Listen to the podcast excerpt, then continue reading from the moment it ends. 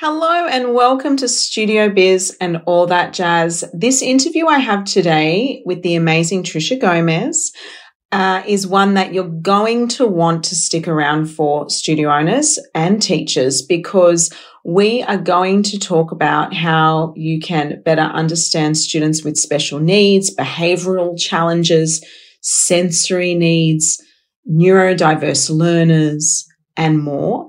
And this is something that we are seeing quite frequently within our world, let alone within our classrooms.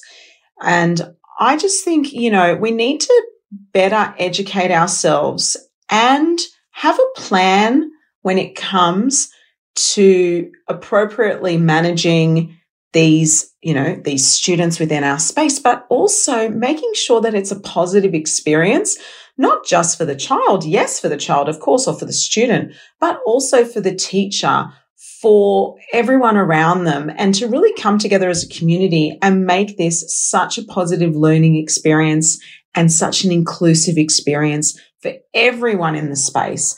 That's what my hope is. And Tricia Gomez is all about that. Uh, now, she has been a staple in the dance teacher education space for the past 15 years.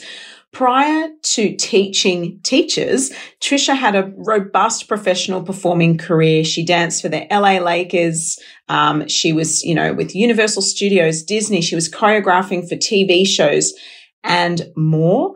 Uh, she's also, you know, the creator of Hip Hop in a Box, which is really fun. She'll talk about that in the episode.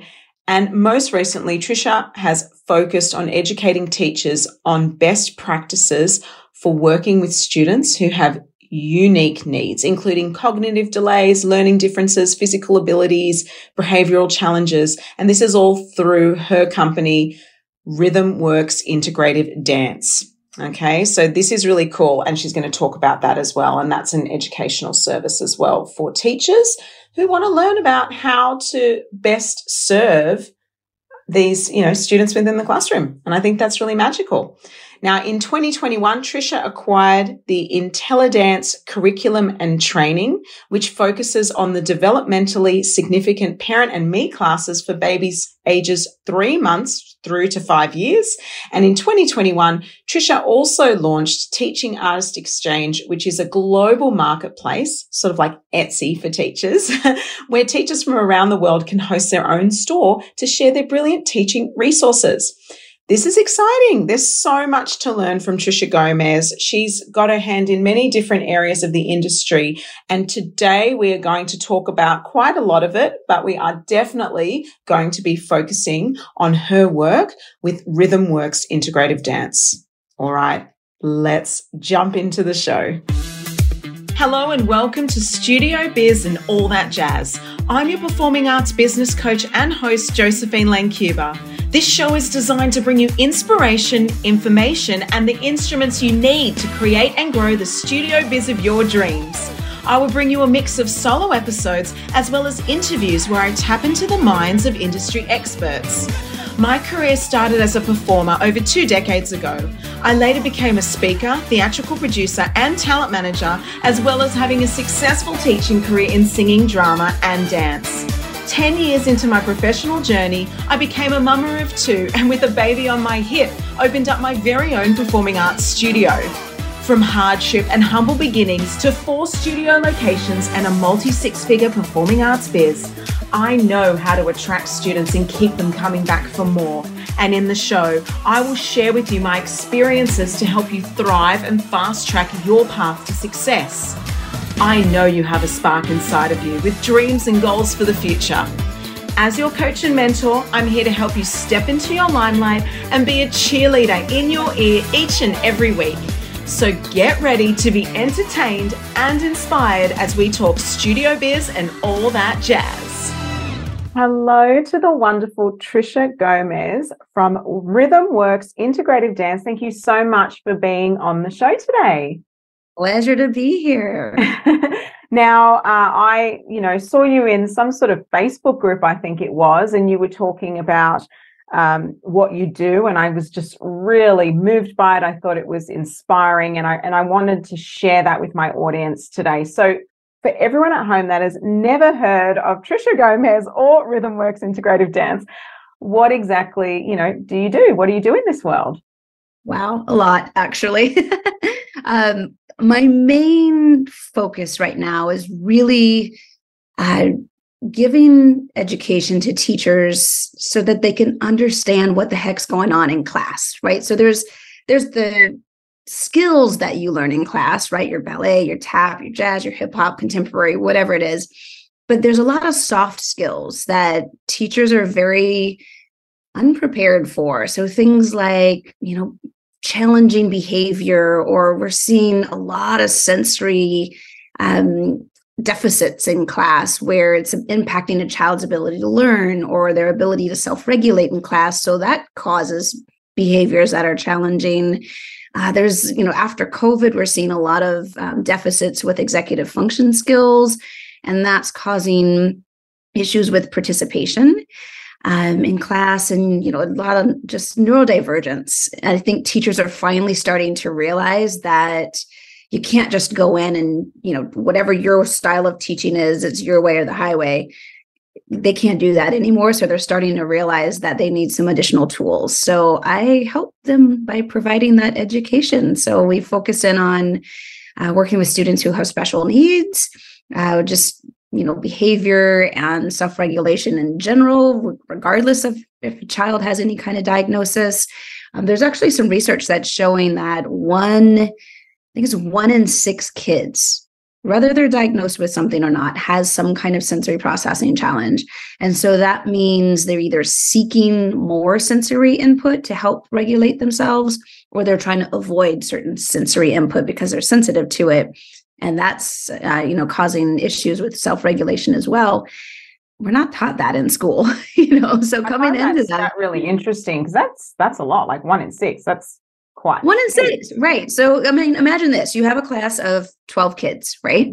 So let's say you average 12 kids in class and you have 50 kids on the schedule uh, or 50 classes on the schedule. If two kids in class have some kind of sensory challenge that's two kids times 50 mm. can you afford to lose that many kids?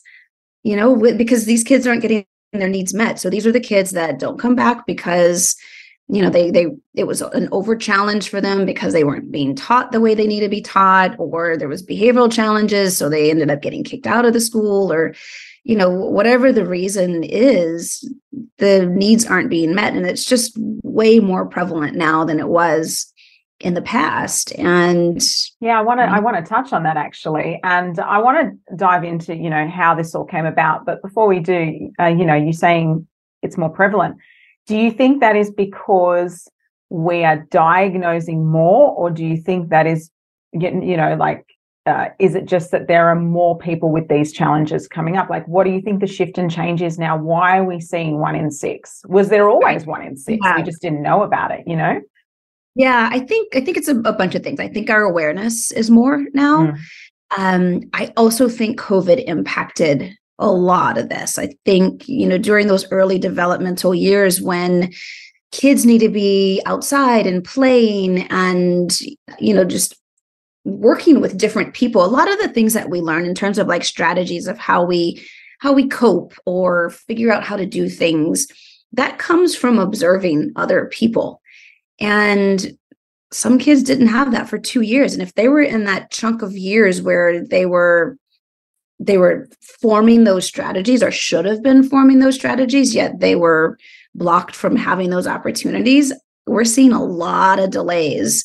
I would say globally most teachers that i speak to are just seeing big gaps in in just regular skills that a kid should have like tying shoes. There was a big there was some post about tying shoes yeah. on facebook and they were like my eight year olds and nine year olds can't tie their shoes. Like what's going on and, you know, number one, I think it's because they're, you know, instead of being outside and playing with totally. your fingers, dexterity, they're doing this or this, right? So that coordination isn't getting layered upon to have the motor plans that they need to do simple things like tie their shoes. So yeah, that's crazy. You know, I think my son is seven and he can't tie his shoes. Uh, my daughter though could. So yes, I totally get you. yeah, it's, uh, it, I, I think, it's oh a gosh, we got to teach this boy to tie his shoes. It's getting ridiculous. I picked him up from soccer yesterday, and his shoes had come undone. So he played the whole thing like you know, the whole, I was going to call it rehearsal. What do you call it? Practice. the soccer I love, rehearsal. I love soccer costumes too. With his shoelaces untied. First of all, I thought, could the teacher have not at least tied, like helped him tie his shoelaces? That was my first point. But secondly, I thought, oh, for goodness sakes, boy, we got to teach you some skills. but anyway, question, look. So did he did he recognize that his shoes were untied? Yes, he told me, Mum, we have did, to get okay. shoes. These these are silly. I'm like, no, honey, you need to learn to tie your shoes. but anyway, look, you know, and I, and I love this because it's universal, isn't it? Like I'm here in Sydney, Australia. You're at the moment in Florida in the States, you know, and, and I know you, you bounce around from town to town, which we had a quick chat about uh, before we got started. But it's a universal topic, you know, talking about challenging behaviors. And I really don't think it matters where your studio is from or where, you know, where that classroom is. I think it's definitely something we can all benefit from learning how to manage and, and cope and strategize around that. But before we deep dive into that, because I do, I would love you to share some strategies with our listeners on how to sort of help them with these sorts of situations that may arise in the classroom. How did your personal journey start in dance? You know, I read that you You've danced, um, you know, for the Los Angeles Laker girls. You were dancing with Universal, Disney, choreographing for television shows. So you've had a, this really big career, and I think that's really beautiful. How did that come about, and then shift into this space? Because that's very different, you know, Laker girl to working in, well, in this space. So I started as a teacher. Out, out of high school, I was 17 years old when I opened up my first dance studio. So I, you know, I, I was very young and that's where I started. And I danced for my college football team. And um, and then one day I was like, I just want to audition for Laker Girls. So I flew out to LA and auditioned, and I have no idea how or why I made that team. But out of 600 people, I was one of 17 chosen to be on the team. So Amazing. that was kind of like the start of uh, just a wonderful professional dancing career. And then I got into an accident in a show and dislocated my neck and pretty much ended my professional performing career. And that's when I went back to teaching and uh, mm. opened up another dance studio in LA, started working. I was a teaching artist for Disney Performing Arts at Disneyland. So we would get lots of Australian studios coming uh, backstage at Disneyland to take class with us. And um, I did that for quite a while. What do you mean by teaching artist? Yeah. So um, Disney has a program. Uh, I think it's, they've changed the name. It used to be called Disney Performing Arts. I think it's now called, I'm not going to get it right, so I'm not going to say it. But um, but anyways, schools can come back and um, take a class with one of the Disney teaching artists, hmm. and um, it's what you know. It's not a dance class at Disney. It's a Disney class using the vehicle of dance and so it's a very magical experience and you know we would we would teach dancers of all ages of all levels backstage at disneyland and then sometimes they would get an opportunity to go out and perform um, if they if they uh, set up a show so they would do a show sometimes they would do parades so all kinds of fun things so i did that for mm-hmm. quite a while and then um, ended up getting back into teaching and focusing more on teaching teachers as opposed to teaching kids. And yeah, that's kind of where I've been since I think 20, maybe 2014, 2015, actually 28, 2008 is when I started teaching teachers. Yeah. Um, and then how did it move into this space? Because you're you're you're really focused on that, you know, challenging behaviors, special needs, neurodiverse. So how did you end up in this particular pocket of the industry? I, I um like to call it divine intervention. I I was pregnant and 20 my 21st week of pregnancy ended up losing my son and almost dying myself and had um a little magical experience at that point mm. that just kind of left me with the knowing that there was something else that I was um, not my time and that I just needed to be aware of of what it was that if I was open to it that it would present itself to me and you know after recovering from that over you know a year or so um, people, you know, when you learn a new word, you've never heard that word, but as soon as you learn a new word, all of a sudden it's everywhere, like you hear it everywhere. So I had heard of autism before and you know different types of special needs, but all of a sudden, every it seemed like every conversation I was having had to center around with autism and and i have a product called hip hop in a box which is like a little um, a kit that has flashcards in it and each card has a different dance step on it and you link them together and create routines out of it. And people kept saying can i use hip hop in a box with kids who have autism? And it was like this running theme over and over again. And i kept saying maybe i should do something with like dance and autism.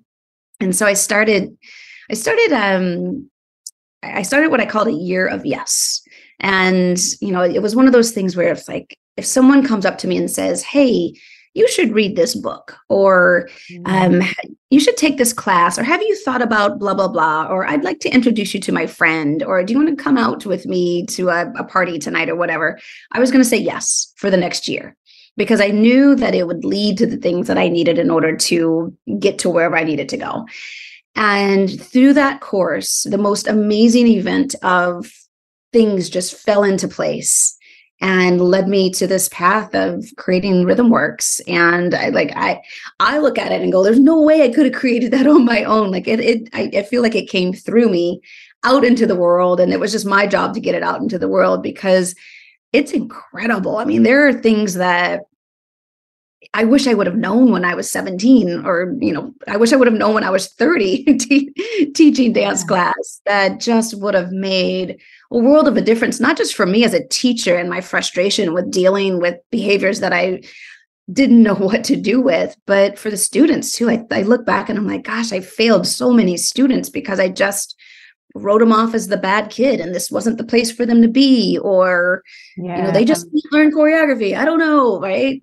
And I so, love that honesty. And I think that is key when we have to deal with these sorts of things in the space. And I hate using the word deal, like deal with it, you know. It, right. Yeah. If, if, we could have a strategy around it, a plan, yeah. an action plan, you know. But I love the honesty, you know, that you felt that you weren't servicing them to the, to the best of your ability because you can only do what you know, right? Um, Absolutely. Yeah. And I think uh, we need to just be honest with ourselves about how we do manage people with special needs or these different you know abilities within our classroom.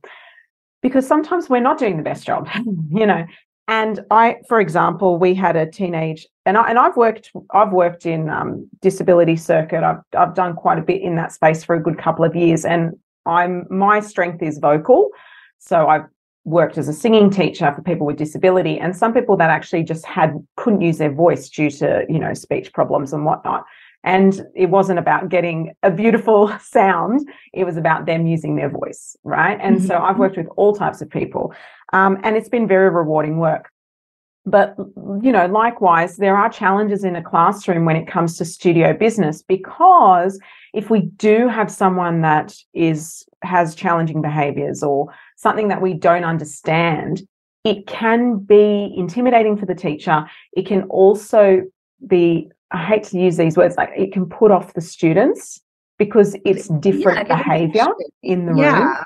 So, um, a couple of years ago, we had a teenage girl in our class who was autistic, and we've had many autistic kids come through. We've had all different people come through our studio, but she was, you know, having outbursts of yelling in class. Sometimes there was just random profanity come out. Mm-hmm. Um, so what what ended up happening was uh, we had a chat to the parent. We ended up getting a support person in the room, and you know, minute that it was a ninety minute class. We decided together with the parent that might be a bit too long. Like let's minimize the time and adjust it for her. And we tried all these different techniques, but there there was a point where the teacher didn't want to teach the class, and that was really hard and then there was a point where a couple of kids felt a bit uncomfortable due to the outbursts. Mm-hmm. So that's really hard as a business owner. So what what do we do? Tell me, no, what do you do? Absolutely, it, it's it's very challenging because it's there's no um like magic bullet, right? There's no like, do this and everything's going to be great, right? Yes. I think it boils down to the question of why. Uh, mm-hmm. Because all behavior, and, and and when we think of behavior, I want you to think of like what do we see, right? Something that's quantifiable, something that we can describe that's happening that's disruptive to the environment. And maybe it's not even disruptive to the environment. Maybe it's it's productive to the environment but it's the things we do and it's quantifiable. But it's always communication and behavior serves a purpose to either get something or to avoid something. It's as simple as that. So as teachers if we can kind of drill down and figure out what is this kid trying to say? So if a kid is having you know, all of a sudden they start yelling in class, it could be a bunch of different reasons why they're yelling, but they're yelling for a reason. It's not just because they want to yell. It's usually because they're either trying to avoid something or they're trying to seek something. So I've seen kids um, uh, when like fluorescent lights, mm-hmm. they'll emit really high pitched tone that a lot of us can't hear but if they're sensitive to hearing they can hear it very well. And a lot of kids it's very aversive and irritating to them. And so what they'll do is they'll start humming and making sounds and talking to drown out those sounds that they're hearing because it becomes pretty um you know it, it's a it's a regulation uh strategy yeah. for them to drown out that sound um, it could be that, you know, if a kid is running around in class, they could be seeking out maybe vestibular input where they, the, the little mechanisms in your ear that help you with your equilibrium and gravity um, in your balance, that could be a little bit off. So they may need to seek a more intense form of vestibular input in order to regulate themselves. So there's a lot of behavior that we see in class that may seem distracting, but in fact, it's purposeful to the kid that's doing it. So as the teacher, we need to we need to kind of drill down and say, okay, what what could this be? Like what could be causing it? I've had kids just like break out into a full like yelling fit when yeah. we played songs with auto tune. Right. I was so excited. There was a song, it was a, a freeze dance song. I was like, yes, I'm coming. New oh, song. Yeah. Turned it on and it was auto tune. And this is one kid was just like, yeah, like he just we lost that it. with one kid for Michael Jackson. Yeah. And so, and you so know, that was like, oh my God, don't play Michael Jackson. that's the, the, simple answer is we're not playing that song, right? So I could either yeah. play that song and have a kid yelling, or I can not play that song and find another song and have that kid participate. And to me, yeah. participation is a little bit more important than playing that song. So yeah, yeah it, it, it, you you really have to you have to have some tools in your belt so that you can play detective yeah, I like and it that. changes you. Like for me, like I used to be that person who would get the life sucked out of me because there was, you know, it was Tuesday 4:30 and this kid's coming to class and I know he was just his energy is just like bouncing off the walls. It's a mindset like, thing too, isn't it? Because it's walking yeah. into the class. It's like anything, anything in life, right? If mm-hmm. you walk in with a mindset of, "Oh God, here we go. This is going right, to, be, yeah, this is going to be and hard." It, it pulls you down. Right. But if you walk in with, if you have some strategies in place, like, okay, well, we won't play that song or we'll turn down whatever or whatever we need to do. Do you have a plan for Studio Biz success for 2024? You're probably thinking, oh my goodness, I don't even want to think about that. I can't even think about the next four weeks, let alone how my year is going to look like in 2024 in my business. But imagine just imagine what your studio would look like if you had a plan, achieving everything you strive for every 90 days. Perhaps you already have systems in place and a solid plan for your studio biz every year, but chances are that those goals and plans have been pushed aside. I bet you have great intentions. However, time can get the better of you and that dedication you initially placed on goal setting sometime back in January 2023 is somehow become rushed and you've passed by your goals this year and not everything came to fruition. Somehow work tasks became ongoing, dreams were overlooked or pushed aside, and your priorities got lost when life and business started getting in the way. It happens. It so happens. So don't worry, there is totally hope for you. And I'm here to assist you in planning well for next year and I've got this, you know, big picture for my business and for my life, but do you have a big picture for your studio biz? We're already at the end of 2023, so don't let it slip away from you. You've totally got this. Set aside time this January with me at my 90 day planning session. It's my 90 day studio planning workshop, and together I'm going to help you in a group environment uh, we're going to work through my annual planner and my 90 day planner um, template resource, which I'm going to give to you. We're going to work through it and do it together because if you want to have this profitable and sustainable studio biz, committing to writing a plan is the first critical step in moving forward towards your dream studio and desired business environment. You need to dedicate real time to set achievable goals. So let's do it. Jump in now and join my 90 day planning workshop this January. Head to josephinelancuba.com forward slash 90 day plan or head to the link in the show notes. Back to the show. What about with the other kids in the room? Do you think that there's a benefit in letting the other students know about what's happening. I mean, they, they intuitively know, obviously, like potentially yeah. got autism or special needs or something's going on. Is that is that a conversation we should be having with the rest of the class for a sense of understanding and inclusion, or where's your thoughts around that?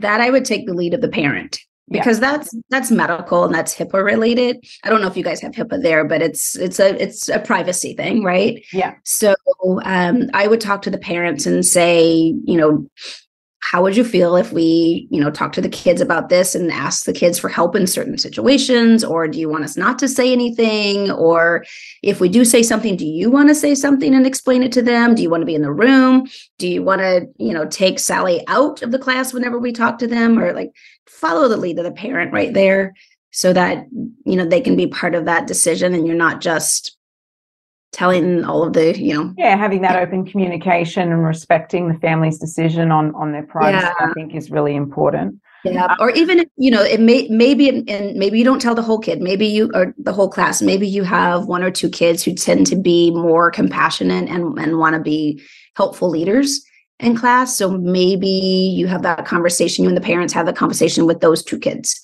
right and say you know if you happen to see sally you know um, sitting on the floor or or whatever it is, or you know whatever this the, whatever the situation is and whatever a possible solution is, you can work with those kids to kind of be a peer leader in that in that case as well. Yeah. And I think having that inclusion point too, like, uh, you know, it can be simple. There are definitely more challenging scenarios, but there are simple scenarios as well. For example, um, with one of our children with autism, we were doing an in studio solo showcase for parents. And typically, when the crowd claps really loudly, they, you know, mm-hmm. put their hands over their ears and sort of duck down a little bit. So before we got started, I said, Oh, look, did you want me to let the audience know that, you know, no clapping after your performance? What what would you because they're a teenager, so they do right. they can make their own decisions. They can make yeah. And I mm-hmm. and they said, I said, they are going to clap after you finish. Would you like me to tell them not to before you step out? And they said, No, thank you. I, I'm okay with that. That was their decision. Yeah. And then she was prepared for it right. and it went well. Um, whereas last time we didn't that. prepare for it and they cowered down. And I thought, oh, well, we need to, right. you know, prepare for that next time, you know. And, and that's and, one big strategy is is um, and we call them so well, we don't call them social stories but they're known as social stories and if, if you do have a kid that is, you'll know will be sensitive in certain situations or need extra help in certain situations, you can actually write out a script, a story of what to expect. And, you know, we go out on stage, we're going to, the lights are going to go low, we're going to get in our positions, the music's going to come on. It may be a little bit louder than normal. Um, we're going to do our dance. There might be some bright lights shining in front of your face. Um, you may be able to see the audience, you might not be able to see the audience. And then when you're done, the audience is going to clap and then we're going to exit. You know, you kind of go through all the steps so that the kid knows what to expect mm. because that helps them with, um, w- with their anxiety of, you know, I, I, li- I like to relate it to being in an airplane and um, needing to get up to go um, use the bathroom. and like right as you get up, the guy, the pilot turns on the seatbelt sign, and all of a sudden the plane's like bouncing up and down and you're just like right? And and you yeah but all you can think of is i gotta go i gotta go to the bathroom i gotta go to the bathroom. How is it going to be five minutes or is it going to be two hours? Because i can wait five minutes but i can't wait two hours. And your brain just gets stuck on that yeah. right? But if the guy came on and said hey we're about to go through some turbulence. So I'm going to turn on the seatbelt sign. It's only going to be about 15 minutes. And as soon as we get to clear air, we'll turn it off and you can walk around and go to the bathroom. Then I know what to expect, right? I know we're about to hit some bumps. So when we start hitting them, I'm not going to freak out and think the plane's falling to the ground. And, you know, and then I know that, okay, I can wait 15 minutes. So I'm not fixated on when can I know, go? What can I do? What is this? Right. Yeah. Right. So it's it, it all boils down to communication, really, and, and totally. preparing kids. What and I think um, we are seeing more sensory issues in classes. Uh, I think being a little bit flexible around particular uniform or dress code items has been something yes. that we've needed to be. Um, even costumes. So we did a costume fitting recently. We had a child with sensory issues, and they just were not having it with the stockings. So I said, mm-hmm. okay, well, let's not do stockings. I don't know. Like, what's the diff? I, I said to the parent, the parent came up and said, Look, really sorry, but we're just having a few issues with stockings. And I said, Okay, so what would you like to do? They said, Well, we were hoping we didn't have to wear the stockings. I said, Do you know what? Don't wear the stockings. That's so fine. Like, yeah. it's going to be okay. It's going to be okay. Right. Um, and it wasn't a big deal and it was fine and who cares right so we yeah. managed that sometimes i think a bit of flexibility is okay um, absolutely um, and we're working i don't know if you know this um, we're working with revolution um, dancewear mm. and we every year we go in and we evaluate every piece of dancewear that they have and designate different sensory icons for mm. those dancewear. Yeah. So I don't know if they have, I think you guys have a different um, supplier out in Australia and I'm I'm trying to work with them to get is it do you guys I don't know if you guys go through IDS or not, but I'm trying to get them to um, get us to do the sensory um, evaluations on. We have. On, you mean like the support government program that um, helps fund certain? No, this is this is the. No, this is so Revolution Dancewear has an international arm of yep. their dancewear, and um, so the the one sold in the U.S. and Canada they're all evaluated by us for sensory um, icons, but we're working with that. I, I, want to work with the international arm so that UK, Australia, New Zealand can get sensory friendly dance. That sounds well. amazing. I've actually never heard of that. I mean, that doesn't mean it doesn't exist. I've never heard of it. Um, having sensory, you know, uh, you know, logos and things saying, hey, this will suit this type of person or this will suit that type of sensory yeah. issue. I think yeah. that's really interesting, actually. Yeah, that's really cool concept. You got lots going on. I got to tell you. I know. Whatever we can do to help. so, what would you say um, would be your, you know, if you could give one or two top tips of advice to people that are running a classroom, teachers that are running a classroom and are having these sorts of issues, whether it be sensory, autism, you know, challenging behavior, neurodiverse, whatever it is, what is a couple of top tips you would give to a teacher who's really struggling and and finding it hard to keep up with the situation in class and make it um, positive? Um, number one, get some education under your belt so that you have tools to dip into because like I said, you know it, it's not a one size fits all. And it's you know what works for one kid is not going to work for the next kid. And to be honest with you what works for one kid one week is not going to work for them the next week because you know we, we all have different levels of uh, being on the edge depending on what's happened to us throughout the whole day. And most of the time we get them at the end of the day. So they've already had a full day of like you know getting bombarded with sensory input and challenges and you know having to deal with stuff. So we kind of get them at the end of their string. So understanding what to look for and um, just some tools in your bag of, of how you could actually um, help that child. So i would say number one get education. Number two don't jump to the conclusion that the kid is doing it just to get attention because it's rarely just to get attention there's mm-hmm. usually something else going on you know so like you know i look at ADD And ADD is a, a dopamine problem in the brain. The dopamine production is is under responsive. So, you know, I would say imagine a line and anything above the line well you'll be able to focus and pay attention on things but anything below the line it's going to be hard to focus on things especially things that are non-preferred tasks. So you know you get into you know stretching part of class and you know the kids start their dopamine starts to dip and they lose them and then now the kid is just you know not paying attention not focusing. Um, understanding that certain types of movement and things like that can help to spike the dopamine production and get them to focus a little bit better.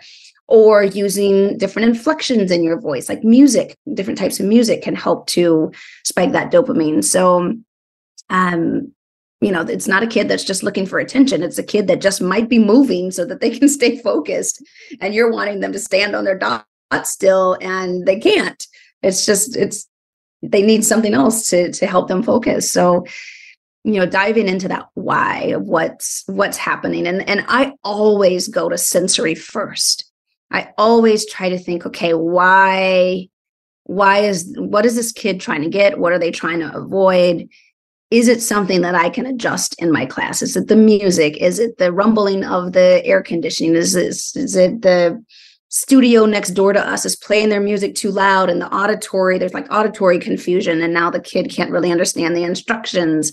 Does the kid not want to touch anybody? And so they don't like to be around anyone and you know they don't like to mix and mingle and hold hands and they're afraid that they're going to get touched. So looking at those things i think will help the teacher to um, understand what's going on. And and getting back to mindset it takes you from being that like oh this kid to okay i'm going to figure this out. I'm going to like i'm going to try this i'm going to try that i'm going to try this i'm going to see how that kid responds. And if the kid is verbal and the kid can communicate well to you then by all means ask the kid what is it? What can i do to help? Mm. right? You know and, and and another thing to remember too is when a kid is escalating so when a kid is showing you know pretty you know crazy for the lack of words lack of better words and i wouldn't say crazy i would say escalated behavior yeah. right? So more intense behavior. Um trying to give them instructions is not the time. That is you know telling them to you know sit down just sit down like that is they're not going to listen. There needs to be calming strategies to help that child calm down first um, in order to receive instructions. Um, there's a great um, uh, I think his name is, oh, I'm going to forget it, Stephen somebody or another. Um, but he explains it. Um, so if, if you make a um, the number four with your hand where your thumb is tucked under and your four your other four fingers are straight up, if you think about where your palm is, so your thumb and the palm of your hand, he describes that as the downstairs brain. And the downstairs brain is where your big, strong emotions live. Like, this is the I want to do this now, or I got to get away from this now feeling right here. Yeah. Top part, if you take your four fingers and curl them over your thumb, so making like a fist, but your thumb is inside instead of outside, the four fingers are your top part of your upstairs brain. So this is your downstairs brain, your bottom part, and then your four fingers are your upstairs brain. Your upstairs brain is where all of your like kind, uh, you know, connected thought processes go. It's where you go to get your strategies and your, you know, your self-regulation lives there. But sometimes these emotions in the downstairs brain just get they they get way out of control and you pop your lid and your fingers pop up and you're not able to access your downstairs brain is not able to access your upstairs brain. And so you're not going to be able to follow instructions and participate properly when you're escalated like that. So you want to teach the kids before they escalate strategies to calm so that they can close their lids so that then they can be ready to receive instructions and participate properly. Yeah, so, so it's almost a prevention method rather than, I mean, not that you can prevent it necessarily, but trying to preempt that escalation by having strategies right. in place. Yeah, and there's little things like I I once you get to a know a kid, you can start to recognize on their face. There's little like maybe it's like a little like a tense feeling or like you know maybe they're biting their lips or they're squeezing their eyes or they're doing you know some kind of like flapping with their hands or something, you can you can see those signs that that kid is starting to get to a point where they're over the edge mm-hmm. and they are about to really escalate and at that point you can do some kind of strategy you know whether it's like taking them out to sit on the uh, a chair just outside the door where it's a little calmer or giving them some kind of like weighted vest to put on or if it's you know if a chew if they need chew necklace some jewelry um, to help with proprioceptive input to help them regulate. There's you know different things that you can do to kind of intercept before they escalate. Yeah i love that so education of course being that key and then having those strategies in place to preempt that um, potential escalation is another key value there, which I also thought was great. Thank you for that. Um, before we wrap today, I'd love to ask you a couple of little questions that I love to ask my guests. Um, so, firstly, who or what inspires you most? Wow. Okay. Who or what? it's really inspiring to me to watch people figure things out. Like there's not a specific person that I'm like, oh, this person's so inspiring, but just to watch people go through that process of struggle mm. and then all of a sudden like figure it out. And it's that aha moment of like, oh my gosh, like either like they're either struggling to get some kind of skill in class or you know some kind of problem that they're trying to work out and then or, you know or they finally like get the, the, answer to this thing that's been bothering them. Like i live for those moments. And and, and we see that in class a lot whenever i used yeah. i used to teach this live um, the rhythm works course live in person and just to sit and watch the people in class they were like oh my like you can finally see like oh my god that's what's going on with that child. Like they they start to put you know connecting those dots. To me that's just that keeps me going so yeah, and, and those aha moments. Yes. And we see it time and time again, even as parents, you know, with our own children, when it's like the first time they learn to walk or the first time they learn to swim, yeah. and you just have that, oh my gosh, this is a, you're amazing. Uh, but yeah, exactly. that, I've never heard someone um actually give me that response. I love that, and it, it is. It's it's working through the challenge and the fear and having that aha moment. Yeah. They are very inspiring moments. And when um, I teach, when I go back to my like through my teaching career, mm. I've had kids who have gone on to be professional dancers, and that's great. But the things that I remember are those little moments, right? That time when that kid, you know, jumped for the first time or um, balanced on one leg for more than, you know, two seconds or, you know, whatever it is. And, and, and it's just like a big deal to them and like a kid learning how to jump like that's life changing right? Like that doesn't it's not just dance class like that's playing on the playground that's just you know going to different places with you know their family and jumping off of little things like that is life changing so yeah those are the those are the moments you remember and you take with you. Yeah absolutely. So what does success look like and mean to you? Um so when i after I lost my son and went through this process with, you know, creating Rhythm Works, I kind of made a an agreement that success to me would be impacting people and and changing seeing that they're able to now you know handle things with more grace or teach things in a way where a child could finally understand and and and, and get it. Um, that is that's success to me um, you know, you can make money a hundred million different ways, but just being, just knowing that you made a difference, I think is, is a big deal. Yeah, that is so true. And you can make money a hundred million different ways. You've got so many things going, Tricia. I love it. I love it so much. But at the end of the day, you know, that's the. I'm actually reading um, a book called Thrive from Arianna Huffington at the moment, and she talks about the three metrics of success. And you know, the two ones that we've always known, and uh, the ones that people strive for the most, being you know, money, power, right, or power, fame, whatever you want to call it. But money and power. But the third metric to success being, you know, wellness and and that's being at the forefront now and just being able to what you do is you're impacting people's wellness And so yep. being able to do that is a great legacy and a great success story. So that that's phenomenal. Thank you so much. Now, um, before we go, and I, again, I want to say thank you for being on the show.